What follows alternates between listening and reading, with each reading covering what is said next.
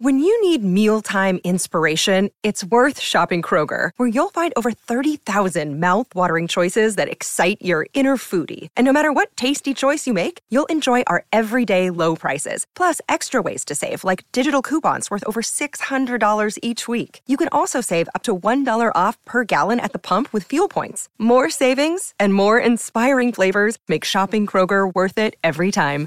Kroger, fresh for everyone. Fuel restrictions apply.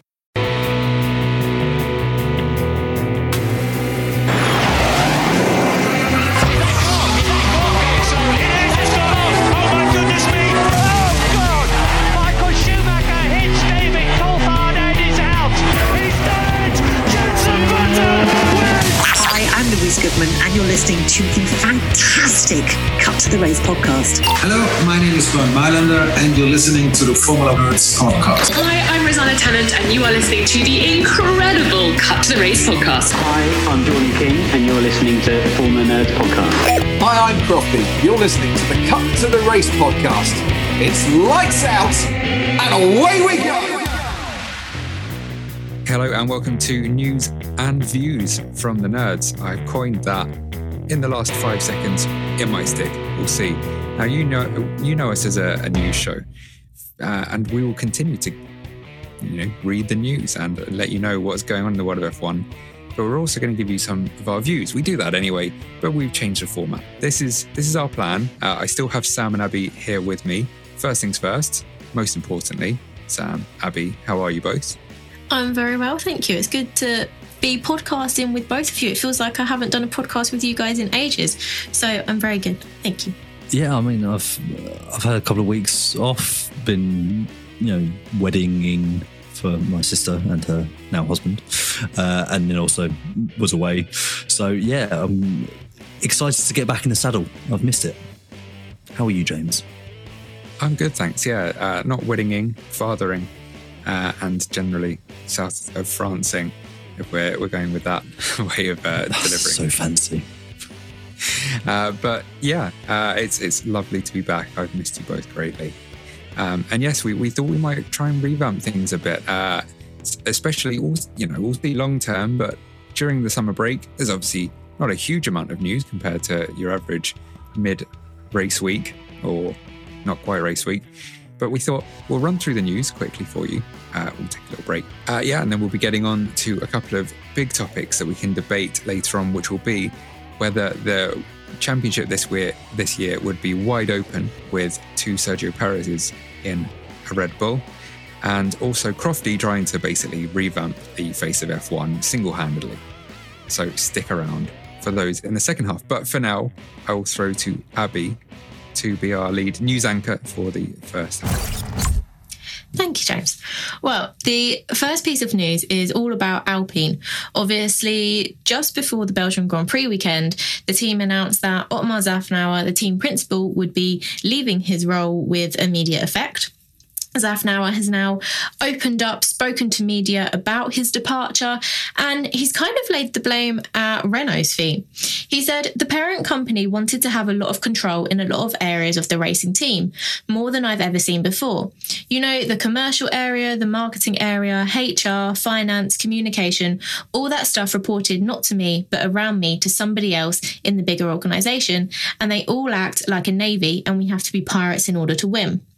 And he compared it to Red Bull, saying that you can't say that everything is equal because teams like Red Bull have HR and finance, commercial aspects, etc., all reporting into Christian Horner, the team principal, the team boss, but Alpine don't, which therefore, as a result, Red Bull will win.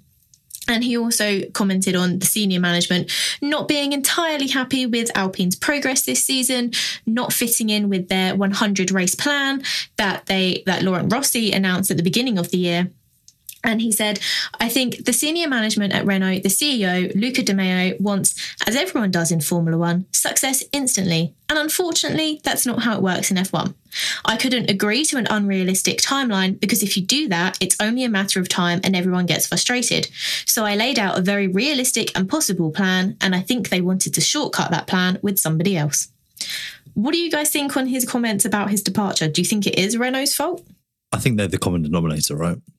You know, we've seen this time and time again from that team. It feels dysfunctional. it's interesting some of the comments you kind of make there, uh, or, or you you know, Szafnauer's made that you've you know uh, shared with us. It, it feels a little bit like, yeah, that whole kind of. Hey, you know, not all the departments are running through Szafnauer. He's not. He's the team principal in name, but maybe not nature or or reality. It's a little bit like take football as an example. He feels like a head coach more more than a manager and his his argument is that you need to you need to be able to be a manager. You need to see all sides of it and have that within your gift.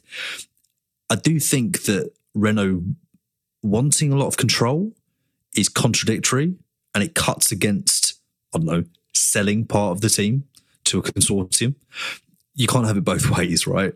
And we said before that it just it smacks of we're not fully invested, and and literally they are now not fully invested. So yeah, it's there. There are problems there. We've seen the dysfunction over the last couple of years. Um, yes, now maybe comes across slightly as a disgruntled ex-employee. He's going to, but again, he's right. This is you know this isn't football. To use that uh, comparison again, you're not going to get instant results. You need consistency, and you need to build on something over a number of years, often to get to the right place. Szafnauer's been there, what, 18 months? It's not his fault that their 100 race strategy hasn't worked. They haven't delivered where they thought to where they thought they'd be when they came back into the sport, what, six, seven years ago. Yeah, it's been such a long time of them never quite making it.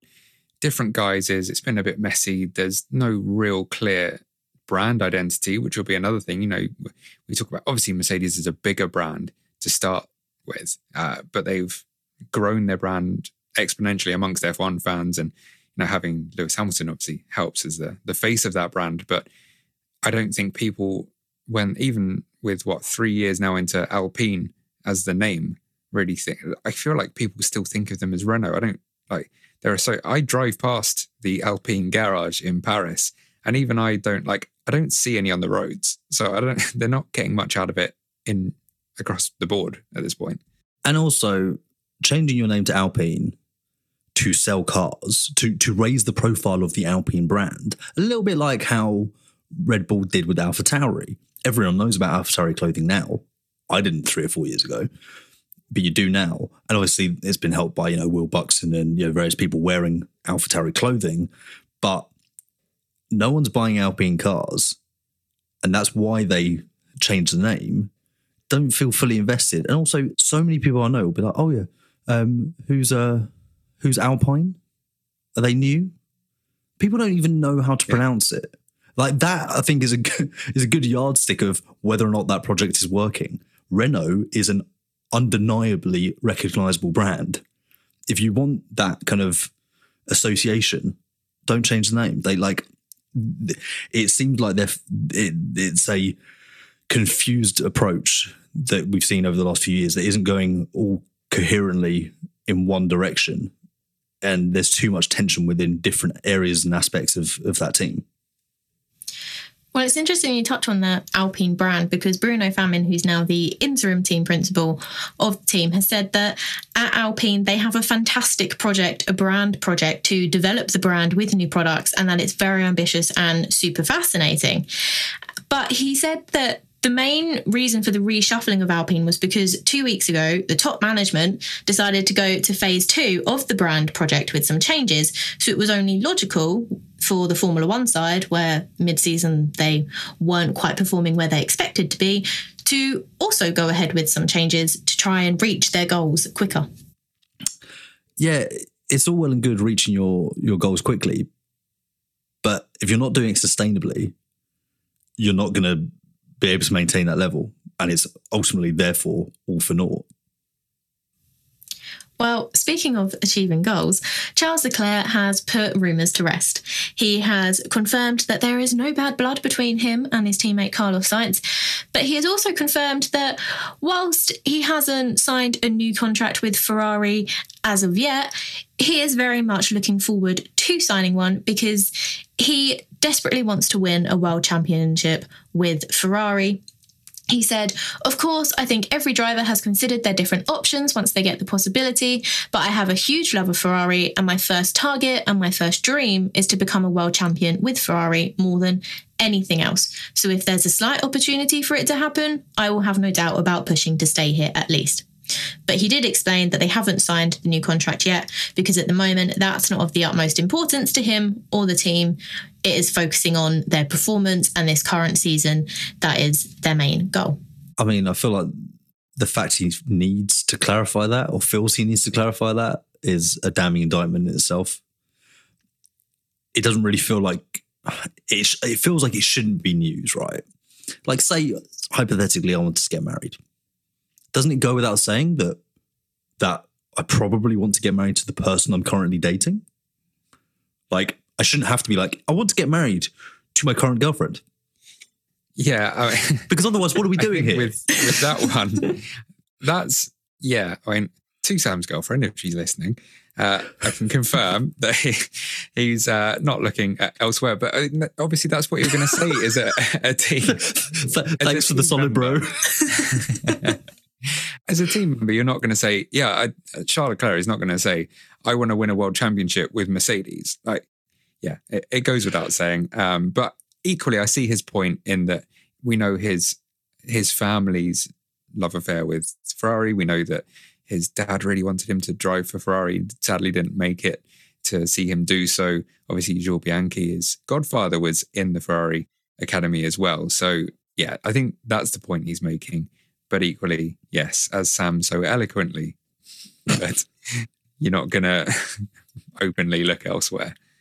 Hey, look, if Heidi Klum came knocking at my door, then wow, I feel really old. I was going to say, she's like, she's got a daughter who's a supermodel now. No, you're could have been worse. Could, could have been Claudia Schiffer. Um, well, actually, maybe not for the podcast, but my friends have a quite unfavourable name, uh, nickname for me uh, with regard to uh, older women. But anyway, why am I saying this? Let's move on. anyway, moving on from Claudia Schiffer, uh, who Abby almost certainly doesn't know who who Claudia Schiffer is, uh, to another German, um, another retired German. I assume Claudia Schiffer's retired. Anyway, I don't know much about Claudia Schiffer other than she used to be a model in the 90s, but I do know that Sebastian Vettel, a four time F1 world champion, has spoken about his first year of retirement. And one of the big um, talking points is something that Vettel has become increasingly invested in over the last few years, and that is the environment and sustainability and the pursuit of a greener, more prosperous tomorrow uh, in that sense. And so he has revealed that over the past few years, he has started to track his um, his carbon footprint. So in this interview, um, he said a few years ago, I started measuring my carbon footprint. My, my car kilometers written down, every flight, every overnight stay. Seeing that number compared to that of the average Joe blew my mind. After that, I took steps to get the value down. And he also revealed that the vast kind of wealth of that, that reduction was in the elimination of flights. So for the European races last year, he drove to all of them, um, with the exception of Silverstone and Budapest, which would have been too far. Obviously, certain races, it just isn't logistically feasible for him to drive to. Um, I think this is really interesting that he's talking about. I think it's something that uh, drivers and people within motorsport need to talk about more.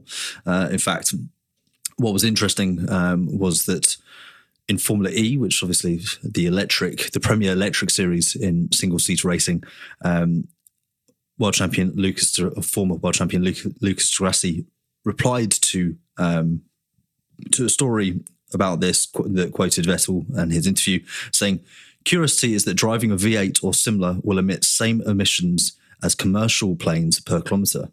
And much more if you account for total lifetime assessment if you don't drive your car. Sustainability is complex. Still, I admire his effort. Good message. And see, I think this is where the the really kind of key point here is in this is that the debate is critical. We need to be talking about these things. We need a a marketplace of ideas, um, to use some real kind of political jargon for you. Um, and I think he's absolutely right. And interestingly, Vettel does actually c- cover this. He talks about how a lot of cars that he drives are electric, or he's a, a VW bus with a combustion engine, but he also has a, a Porsche Taycan.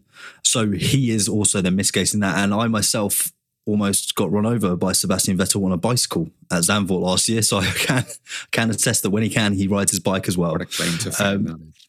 What a claim to fame! It's it's funny because he was on the pavement and everyone was looking at the road trying to see the drivers drive out, and he was just absolutely nobody saw him.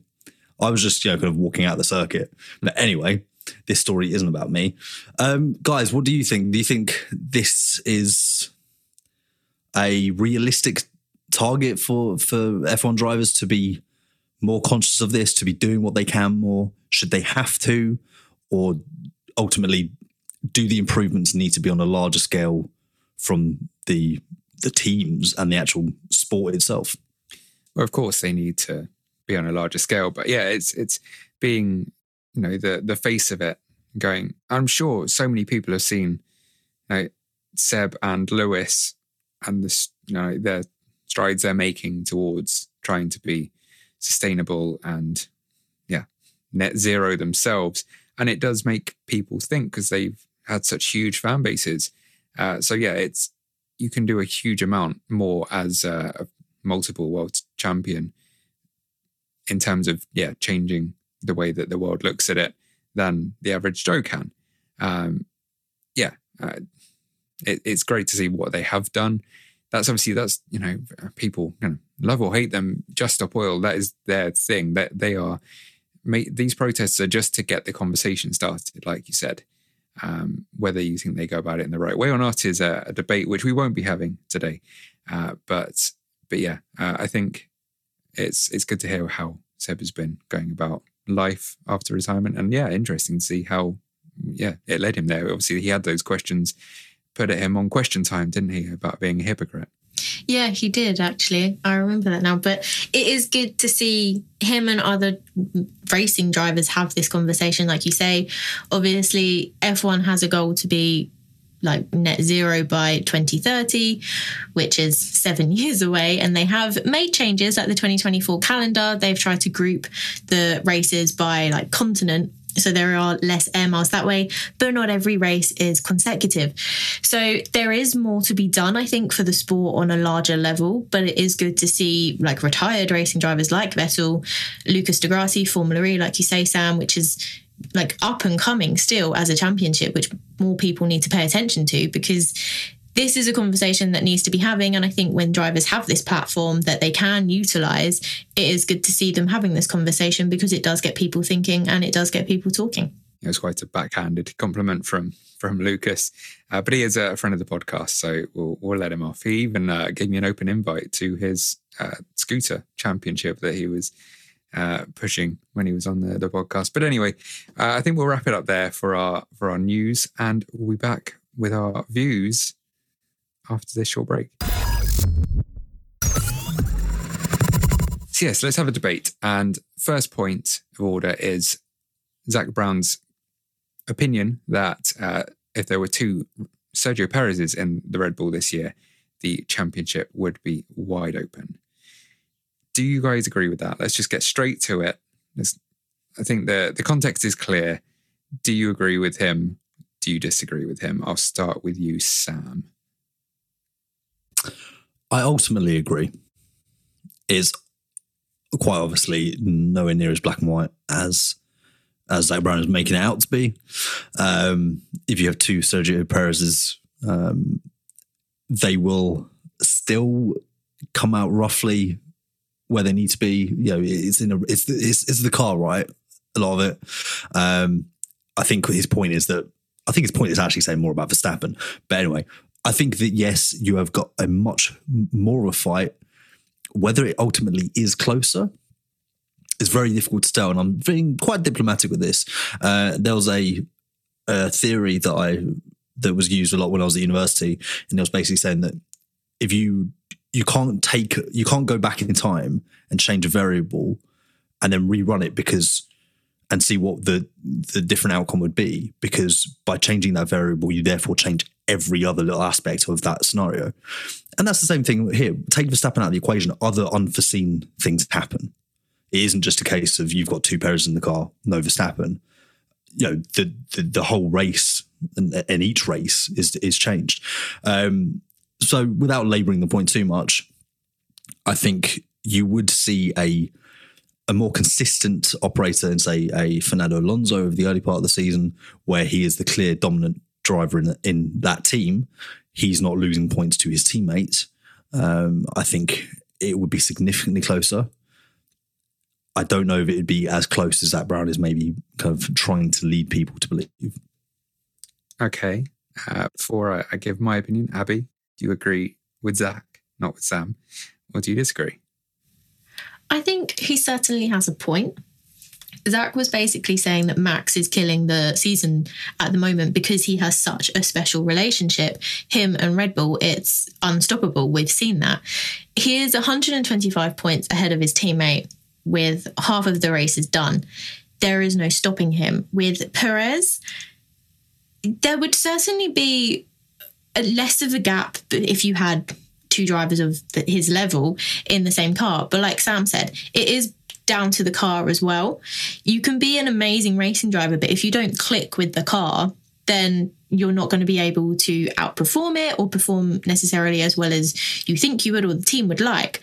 I think Zak has a point. I wouldn't say it would be wide open. It would still be between the two Red Bull drivers because no other team can match that car at the moment. But yeah, he does have a point, I think. And also, just quickly before you um, give your say, James, Abby's actually then you know kind of touched upon one of those kind of things that is changed because you've altered the scenario. Without Max Verstappen, you don't engineer the car towards Max Verstappen. You engineer the car towards your two Sergio Perez's, who, let's assume, race the same way, are the same driver, or, or basically carbon copies of each other. And yes, they will have different patches of consistency, like you would with anyone, because you've got you know two drivers on a level. You know they're not going to both set the same lap type each each qualifying lap, but that Red Bull would be more to Sergio Perez's liking. And to be fair, early in the season, we saw what Sergio Perez can do when given the opportunity. You you've stolen some of my points. Uh, that is, yeah, part of what I was going to say. Why I disagree uh, with Zak Brown as much as yeah, and I I understand, like you said, his overarching points is that Max is killing it this year, and he is absolutely. It's that perfect synergy of car and driver that we've seen a few times in the past, uh, yeah, a handful of times in F1 history. But yeah, I think Sergio Perez absolutely. It's not wide open. No way is this championship wide open with two Sergio Perez's uh, in the Red Bull because he wouldn't be. Yeah, like you said, we we've seen. I think the the car set up or the the updates and the development of the car move towards Max's preference, uh, and Max's preference is very difficult for other drivers to to get on board with. We've seen that with Pierre Gasly. We've seen that with Alex Albon as well. Like a very lively car, which not many drivers can handle, other than someone like Max. So yeah, a, a far more comfortable Checo Perez, who is not trying as hard as well, because that is a huge part of his horrible string of misfortune and mistakes was down to the fact that he was trying too hard because he thought he was in a championship battle and he knows he, he's up against a, what will surely be proved to be all time great in Max Verstappen. And he tried too hard and he started putting it in the wall and he started overcompensating. Uh, uh Checo Perez is against someone who is, yeah, another Checo Perez, is just going to plot away plot away, is is just gonna yeah do what he needs to do. And yeah, Alonso and his impressive consistency would have had him near ish in the first part of the season. He would have then fallen away totally. I think the the two Checo Perez's in this scenario are way clear still of the rest of the field. Yeah, it, that's uh, uh, exactly like it's it would be close. Obviously, we can't deny that because there is a an obvious gap to um, to Verstappen from from where Perez currently is, and we've seen that over the last six seven rounds. Perez has not looked the driver he did in the earliest part of the season, but I think realistically, let's face it, Zak Brown is a political operator. That's what he does, and he's just trying to ruffle feathers. He's trying to kind of really No love lost there, is there? get his wedge in there. Zak and Red Bull. Um, well, exactly. And if you can, um, yeah, kind of, so you know, plant the seeds of discontent even more so than they currently already are at Red Bull. You're, you're going to do it. You're going to try and disrupt it. You're going to try and rock the boat because if you do, you might increase your chances of mistakes happening or whatever it might be. And who's going to be there to mop up any mistakes at the moment on current form? McLaren. Uh, so I'm going to to push you for a, a definitive yes or no answer here. I've decided that's how this format works. Sam, do you agree or disagree with Zak on this? One word. Yes. Pains me to say, but yes. Okay. Abby, agree or disagree? Okay, disagree because it wouldn't be a wide open championship. Okay, it's more than one word, but I'll allow it because you uh, you're on my side. I'm going to disagree with Zak Brown. Uh, but yes, talking Oh. of rules that I, I've made up takes us neatly onto the second debate point, uh, which is about well, yeah, the rules of F1. So, in a nutshell, David Croft, this is kind of a twofold one, uh, but it's Crofty thinks that the FIA should be removed from the rulemaking process of F1. That is one point. Uh, and part of that, he would also like to see a separate sprint championship. Uh, well, the points for the sprint handed out separately, so we get a world sprint champion. We'll try and kind of condense these into a, one agree or disagree, uh, but let's get started on anyway uh, with Abby. Abby, what do you think about his his two points? Well, with the rules, he's saying that the FIA and then Liberty Media, the commercial rights holder, should be more aligned in terms of governing the sport. And I think that, like, he has a point there. They should be more aligned. It shouldn't be heavily weighted to one or the other. But I don't think the FIA should stop making the rules because they're the governing body of the sport. They govern a lot of motorsport series, the feeder series. It makes sense for the FIA to be in charge. And I think if they weren't, I feel like a lot of chaos would ensue. And I don't think anyone's ready for that. Um, with the sprint format, Crofty has proposed like a sprint Friday. So this year we've obviously had the sprint Saturday with the um, shootout qualifying and then the sprint race. And on the Friday he'd keep that, but also have a 20 minute warm up session on the Friday morning.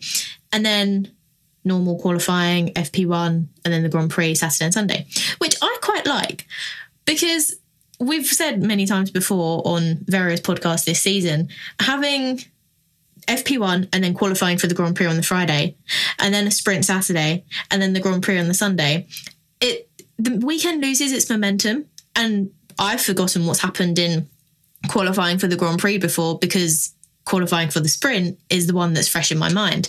So having the sprint day earlier in the weekend makes sense. I'm not sure about a separate world championship for the sprint. Crofty said like you could have reserve drivers coming into it instead if other drivers didn't want to participate, which would be interesting because then you get a more mixed up field, especially if you have like junior drivers so like Jack Doohan for Alpine or Frederik Vesti for Mercedes. That would be interesting if you brought drivers from the academy up into it. But I'm not entirely sold on a whole sprint world championship and then the normal F1 world championship because it wouldn't feel like F1 if it's a sprint world championship. I mean, it can't be a sprint Friday because that's not alliteration, and that's clearly why they fixed sprint today. So, uh, but no, exactly. Sam, Sam, what do you needs think? to be needs to be more of an emphasis on marketing, as Crofty says, not on engineering. Um, I on the first count, so this is the FIA not being able to make rules. I disagree because Crofty's point is convoluted and contradictory by ma- nature because he's talking about, oh yeah, well you know.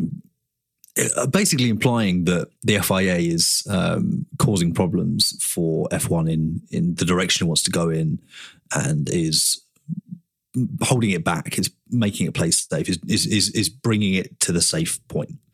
Um, and actually, a lot of the current rules and current way that F1 operates is of F1's choosing, not the FIA's. And I think if you analyze the situation, F1, I personally am not a fan of F1 being a listed company that is at the whims of its fiduciary duties to stockholders because you are always going to be seeking out higher profits. You are seeking out entertainment over sporting integrity, and you're always going to run yourself into problems in that environment. And we saw that with the last lap of the Australian Grand Prix. We saw that with the last lap of the Abu Dhabi Grand Prix in 2021. And when that is governing the decision making process, you're in F1, that is putting pressure on the FIA to up the game, up the entertainment. So I think the I think that is actually the, the nucleus of the issue, not the FIA. Um, does there need to be more clarity between the two? Absolutely, yes. But I think realistically, the FIA is probably holding back F1, but in a positive way. I think F1 could go all over the place if you uh, if you let it, and you'd end up with 30 races a season, which is again bringing me on to the second point. What Crofty is saying, you know, we we can't really do that's too much. Fans don't want it. People working in the sport certainly can't handle that. That is too much uh, for people. An F1 weekend isn't Friday, Saturday, Sunday. You get in there Tuesday, Wednesday, you've got media day on Thursday, you're packing up on Monday, you're going to the next race that's, you know, for the next, you know, you're working on a back to back or a triple header three weeks straight, basically. So, on the second point, I do like the idea. I think it's actually a really good idea. Abby's touched upon kind of having a, um, using some of the F2 drivers, you know, the academy. I think that works. And obviously, therefore, you would have to have it on non F2 or F3 weekends. That's not a problem. The calendar's big enough to do that. Jack Doohan, as the Alpine reserve, take him as an example, he travels to races with Alpine even when there is an F2 weekend because he needs to be in the car if Pierre or Esteban, Esteban can't be. Also, say you put Victor Martins in the other Alpine car, that is a really, really good way for Alpine to assess who's the next guy up, who's who, who's who's who's the person that's stepping into that car if Esteban Ocon gets a drive in the Mercedes because Lewis Hamilton's retired, hypothetically. I'm not saying it will be him, but yeah. So I think that could there could be some real merit to that. You only need to do five, six races a season, um, as we have in the current guys. Um, and yes, yeah, so I think actually the the suggestion works. And he's also talked about having a quick warm up on the Friday morning. I think that that is is a good idea. And by doing it, as I said, on non F2 weekends, you don't really have to shuffle the weekend too much or have people in different cars at different points, uh, which would be difficult for them to adapt to. Just quickly going back to your point, Sam, about the sport being for marketing purposes. Crofty has said that they do need to think about the show and the spectacle, and that marketing sometimes needs to be a bit more important than the engineering, which I think is why he's come out and said that the FIA shouldn't be involved in the rules because it is more about the marketing and Liberty Media and growing the sport that way, which I'm against, I must say. It's not what you want for it just to be the spectacle. Obviously, there needs to be some fan entertainment in that, but I feel like the FIA should still be the governing body. It's almost like people think this is a chicken and egg argument, and it's not. Get the engineering side right, get the rules, get the sport right, and the marketing and the fans and the entertainment will follow. You, you know, you, you can't. Otherwise, you're marketing a dead horse. You're flogging a dead horse. A sport that isn't entertaining. As the saying goes. Yeah, yeah, yeah. You're marketing a dead horse. Um, so, so it's yeah. The emphasis should always be on the sport. Everything else will come after. That is the first point you get to, and that should be the the central pillar I feel like you can make a, a very mean joke about Ferrari and, and dead horses and them. But I will just go and say that I disagree nice. overall with Crofty. As much as I love the man, um, yeah, for, for what it's worth, uh, I don't, yeah, I'll quickly, I think you guys have nailed it overall on, on the first part of it. Um, yeah, I think having the FIA isn't perfect and I think it needs to get certain things in order clearly. Uh, but yeah, it's just making making rule making more convoluted is never a good thing. And the fact that the F1 teams have as much of a say as they do already, I think it is an issue. Uh, yeah, if the FIA were an even more separate, standalone rule making entity, I think it would be better overall for the sport. Um, yeah, let the gamekeepers rule and not the I can't I can't remember enough of that saying to to actually make it make sense. You know where I'm getting at. So I'll move on to the second part. Uh, Don't let the inmates run the asylum. exactly. For uh, you. a sl- I guess slightly now PC less saying. But anyway, Uh, yeah, the the sprint one, I I yeah, I, I actually agree pretty much with what you guys have said on this one. I think I love the idea of having a sprint championship separate, but only if it is for yeah the academy and reserve drivers. I think that would be great. It would still people would tune in. It would increase, uh, you know, the casual viewers' knowledge of the up and coming drivers because not everyone bothers paying attention. It's getting more traction now, F2 and F3. But overall, your average fan just tunes in for the start, loses interest, goes watch something else. Go on, Abby. You've got a point. Sorry, it just came to me. If you had the separate sprint um, championship and you do it for the team's drivers, from 2024, each F1 team will be backing an F1 Academy Series driver.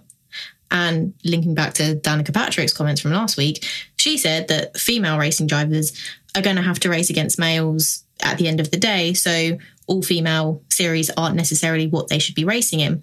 So if you had a sprint championship that was reserve drivers or academy drivers, you could then involve the F1 Academy females and see how they measure up against the males that are in the, t- the team's academies. the the one thing I would say against that though is that you'd then need more testing in F2 machinery and F1 testing generally because I also wouldn't even I wouldn't put the FIA F3 drivers in an F1 car. Mm. You know, or, or, or let let them compete in It's F1 a big car. jump. Yeah. It's a big jump, and part of the issue with W Series was it was an F3 car, and the grassroots infrastructure wasn't there for those drivers to be re- ready for that level, and that was part of the part of the problem uh, in that series. But anyway, um, but yeah, go on, James. Um, Yeah, no, it's a great point, Abby. And I think in theory, if you have a really promising F1 Academy driver who has already found their way into at least an F2 test or, you know, yeah, certainly. Um, but overall, I think, like I said, it, it would increase the average fans' yeah knowledge of the young drivers coming through. It would give them opportunities to prove themselves. And that would actually make it a championship worth paying attention to. No one is going to care who got the sprint championship. It's like, you know, these these things have existed in the past. I think there's the um is it the Jim Clark Trophy for the the best British driver? Each year, you know, these kind of honorary things exist, and it's a footnote in the season. and go, oh, you know, Lewis won it again, or for the first time in a long time, George won it last year, whatever. But no one really cares, and that would be the same thing with a sprint, uh, and it wouldn't really change the the interest level in it. I think, but having a bunch of and some will be names that they'll know because, yeah, certainly Alpine would have a couple of strong drivers there in in Martins and Doohan, but some not so much. Maybe, maybe you could end up with a Ferrari team which had Ollie Bearman and Giovinazzi in or something. Uh, they would want to compare and contrast, or maybe earlier in the season it could have been Danny Ric against Liam Lawson or Iwasa or whoever, and it would be really interesting. I think that would be a, a genuinely good way to use the sprint format, which I think we all agree is still not great. completely, and I think with with Crofty's idea, it's very, yes, it's very much in its infancy, right? It's just the the it's a baby idea. It's the tadpole of an idea at this stage, but all the key tenets to that idea are there. Um, and much like kind of uh, it was mentioned earlier about kind of not using the same same drivers, or you know, would that be a bit like, oh, well, we know all these drivers in cricket? T twenty um, T twenty cricketers don't necessarily play in the full test team, you know, internationally. Say there there are drivers that kind of you know there are there are cricketers that do both, but yeah, I think that's the kind of key point, isn't it? Is that you get something fresh and different from from the people that you're seeing lining up on the grid. Yeah, exactly. Um, so, with the heavy caveat that I think we all strongly agree with, uh, as Sam referred to it, the tadpole idea of uh, a sprint championship run by re- reserve drivers. W- Overall, do we agree or disagree with Crofty? Sam, one word Across both of them, across both. Oh, I'm going to say, oh, uh, yeah, I'm going to say overall, yes, I do, because um, I think the the second point is more substantial than the first. No, we're not good at one word answers. Abby? What Sam said. Oh, I was going to try and come up with one word to echo that. No, so yes. Okay. Uh, yeah. Overall, I, I disagree with Crofty, but yeah, I'll let him off because, Ooh, contro. well, I think I think we all disagreed with the first part, didn't we? Uh, Yes, we did. Yeah. So it's The second 50 part. 50. I Oh, don't, you still- I don't like still the sprint hate championship sprints, being yeah. separate, but I do like that part. That one part redeems him. Uh, overall, though, I will say disagree. But that's our our debates for the week done. That's the news covered. I think I think I enjoyed this format. Uh, we may well Yes. be back with it. I think. Yes. But uh, yes, thank you guys for joining me for our news and views from the nerds. Whether or not we're going to call it that, we'll see. Um, and as ever, thank you, listener, for joining us. And be sure to head over to formulanerds.com for any other news stories. And I'm sure some debates you can find on there in the comment section as well. Sam? And also, if you really, really disagreed with us or had so, feel there are things that we left on the table in these debates, please do get in touch with us at info at formulanerds.com. Um, and you never know, we might even be able to get a segment in uh, down the line where we talk about some of those views uh, and kind of pick up where we left off before we get into the, the current week's news. Great point. Uh, and another good idea. We're full of good ideas this weekend, guys. Um, but yeah, uh, we'll be back soon. Uh, I know Abby has a, a mid season quiz planned for us.